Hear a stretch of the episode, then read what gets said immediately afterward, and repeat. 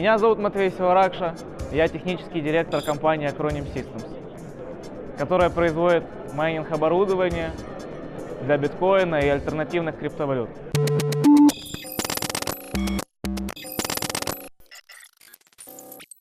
Еще давным-давно в девятом классе один из моих товарищей показал мне такую штуку, что можно что-то считать на видеокарте.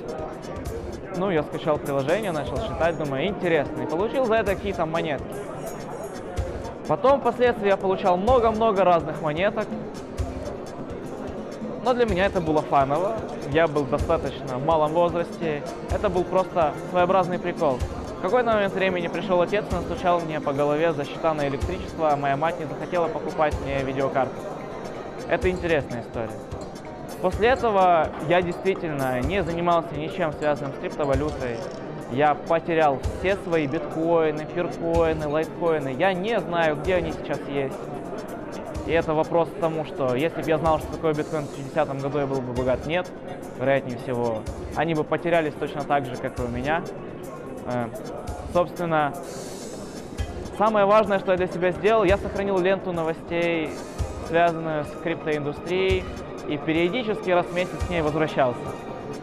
И на первом курсе чисто случайно я заметил, что на PayPal биткоин продается в два раза дороже от его рыночной стоимости, и меня это заинтересовало, я решился вернуться. И так случайно родилась моя идея обменника. Впоследствии я вспомнил, чем я занимался раньше. Купил опять себе видеокарту, собрал товарищем э, опять майнинг-ферму и с головой погрузился обратно в эту индустрию. И это было не так давно, это было вот в 2014 году.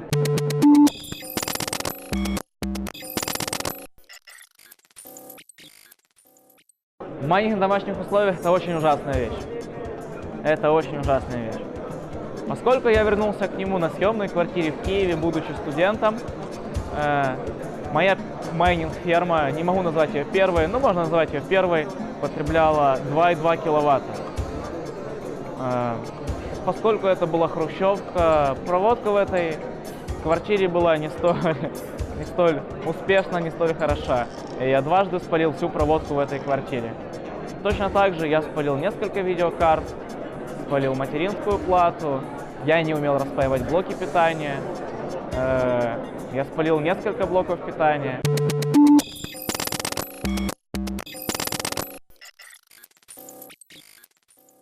Ну, первое, это майнингом начинают заниматься люди с достаточно большими деньгами. И производство майнинг-устройств, майнинг-отели или дата-центры э, концентрируют в себе достаточно большое количество хэш-пауэра, хэш-мощности. Это одна из первых проблем централизации. Из-за проблем домашнего майнера существует проблема, в которой люди объединяются и создают определенные дата-центры, в которых стоит достаточно большое количество оборудования. Вторая проблема является на уровне пулов, даже с точки зрения домашнего майнера. Если вы домашний майнер, то вряд ли вы сможете заработать определенное количество монет э, в соло. Вам придется подключаться к так называемым пулам совместного майнинга, в которых вы делитесь хешрейтом и пропорционально получаете выплаты от вложенного хешрейта. По факту пулы контролируют от 10 до 30% хешрейта в различных криптовалютных сетях.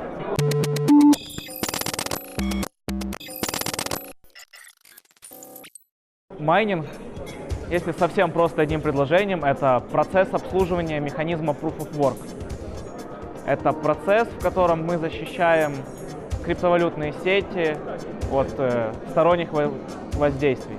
Один из очень умных людей э, когда-то придумал концепцию пир-ту-пирных желудей. Я бы это назвал так.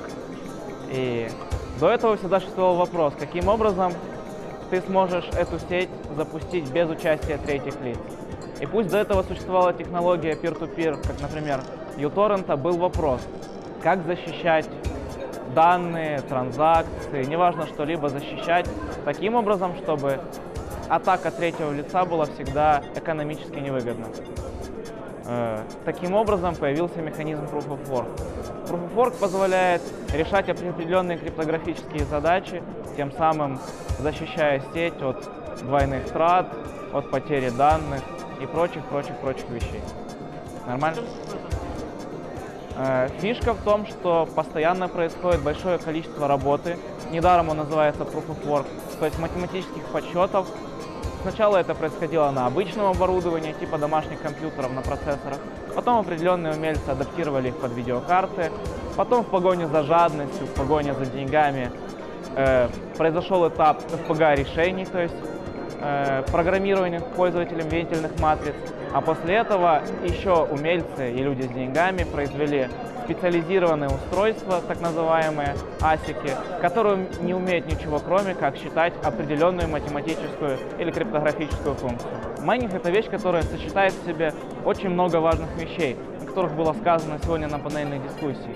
Это как теория игр, то есть пример, это погона за жадностью. Мы, майнеры, постоянно увеличиваем свои мощности. Зачем? Чтобы больше зарабатывать. Это непосредственно защита транзакций, то есть защита от двойных трат. Май, майнеры как таковые выступают э, людьми, которые верифицируют банки транзакции. В случае в э, криптовалютах мы, майнеры, верифицируем транзакции пользователей в криптовалютных экосистемах. Мы, майнеры, защищаем э, криптовалютные сети от двойных трат, от потерь данных, от воздействия на них со стороны. Мы, майнеры, защищаем механизм консенсуса, который был принят ранее. Майнеры не позволяют его менять без определенного консенсуса и влияния третьих сторон. Майнеры по факту являются э, по крайней мере, должна являться, если проще это сказать, ветвью власти, связанной с силой, ветвью власти, которая занимается защитой определенных правил.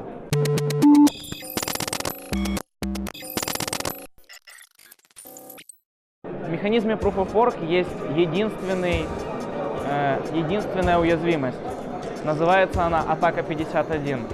Для того, чтобы произвести двойную трату, э, майнер или злоумышленник должен накопить как минимум больше 50% мощностей. Э, в связи с правильной выстроенной теорией игр и постоянной погоней за жадностью, э, мы, майнеры, наращиваем оборудование, наращиваем свой хешрейт, и на практике это не является возможным.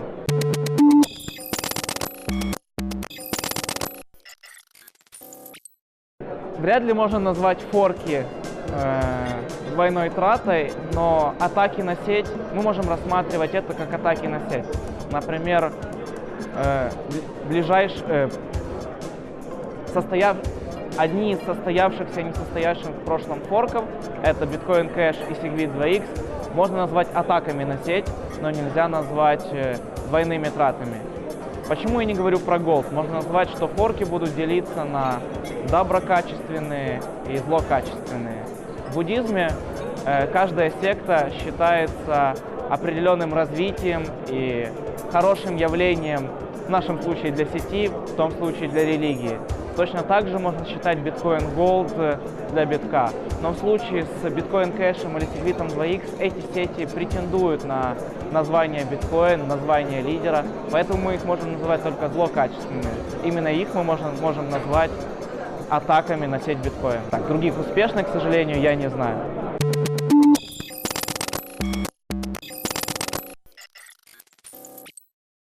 Форк — это сохранение определенной истории транзакций, определенных правил игры и переноса их на новую сеть. В целом, я считаю, это хорошее явление. Любой форк, который не претендует на название или титул истинного биткоина мы можем называть э, качественным и хорошим, поскольку он несет за собой новые улучшения, новые технические улучшения, новые команды, э, новые деньги, новые возможности. Любой форк, который будет претендовать и уверять пользователей, что является он истинным биткоином, является злокачественным. И я являюсь противником таких форков.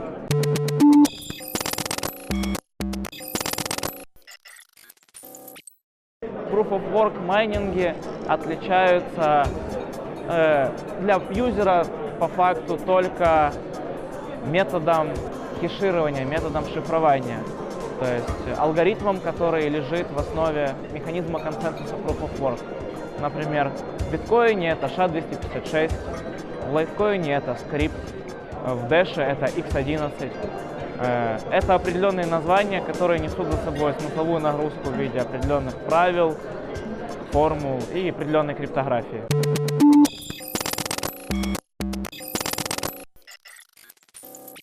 С точки зрения майнера они отличаются разным оборудованием, которое способно их считать. Какое-то более эффективно, какое-то менее эффективно.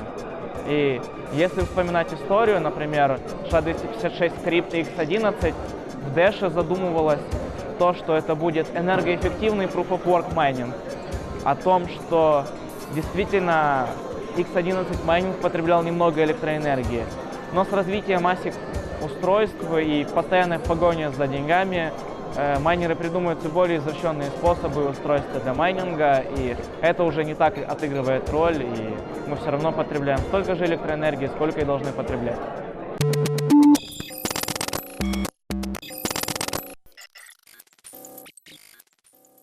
Тут, пожалуй, нужно вернуться к истории. Изначально Сатоши Накамото задумывал, что майнинг биткоина будет происходить на процессорах. Э, почему именно так? Это было бы действительно истинно децентрализованная сеть, в которой каждый из людей, у которого есть любое обсчитывательное устройство, участвовать в майнинге достаточно эффективно. Э, так и появился майнинг на процессоры. То есть изначально биткоин майнился на процессоре. Но поскольку майнинг влечет за собой экономическую выгоду, мы, майнеры, желая зарабатывать больше, одни из умельцев смогли адаптировать э, подсчеты под э, видеокарты, под GPU, э, поскольку эти расчеты очень хорошо подходят для видеокарт. Вследствие же майнеры в погоне за большей и большей экономической эффективностью придумали более интенсивные способы, как удешевить стоимость одного хэша.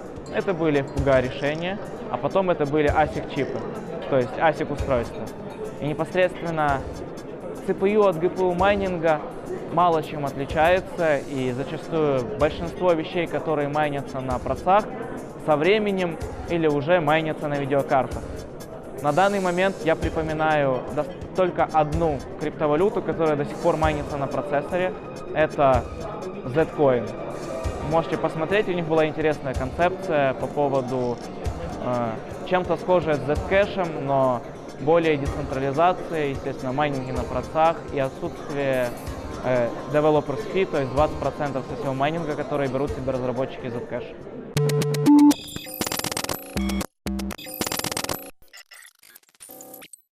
ASIC Miner — это специальное оптимизированное устройство, устройство, выпущенное на заводе, которое на заводе полупроводников Semiconductors, которое не умеет ничего, кроме как э, считать определенные математические выражения, то есть определенную квадратическую функцию.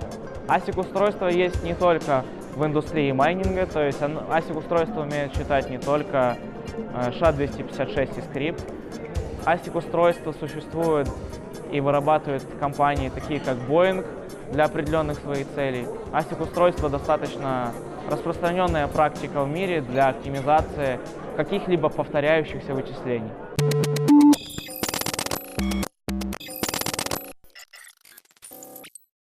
Вопрос углубляется изначально корнями в то, как работают разные индустрии. Если мы видим, что в софт-разработке у нас появилась такая культура, как open source, э, в разработке разных железных решений, эта культура не столь развитая, возможно, даже в таком масштабе не развита вообще. Проблема того, что разработчик софта может самостоятельно или с помощью кого-то обучаться дома, видеть множество исходников, множество работ других и участвовать в достаточно больших проектах удаленно так сказать, не монополизирована. С точки зрения железной разработки, она более коммерциализированного и более инсайдерская, чем софт-разработка. Э, человек, который хорошо разбирается в микроэлектронике, в разработке каких-то микроэлектронных решений, в разработке ASIC-чипов, имеет множество проблем на пути самостоятельного освоения этой сферы. Большинство знаний и процессов уже пройдены, но они хранятся строго секретно в больших корпорациях. И если человек хочет их узнать, он не может сделать это зачастую самостоятельно. То есть каких-то очень техни- техничных инсайдерских вещах. Также состоит проблема в том, если он решился, попал в эту компанию, например, NVIDIA или AMD, э, и обучился чему-то новому, у него не будет возможности вынести это за пределы и обучить других. То есть все знания остаются внутри компании. Также нужно понимать, что эта индустрия, к сожалению, не имела столько хайпа, из-за этого имеет достаточно малое количество специалистов вследствие первых вещей, о которых я рассказал, и вследствие этих вещей. Э, Эта индустрия сложна еще тем, что помимо разработки железных решений, есть люди, которые разрабатывают машины, которые будут делать эти железные решения. А таких людей еще меньше. И если задуматься достаточно глубоко, то выйдет ситуация, что реальные инновации по внедрению и производству каких-то новых железных решений непосредственно, чипов меньшего нанометра, каких-то новых плат и прочих, занимается пару сотен специалистов в мире. Может, я утрирую, понятное дело, что их пару тысяч, но их все равно не такое большое количество, как софтвер-разработчиков.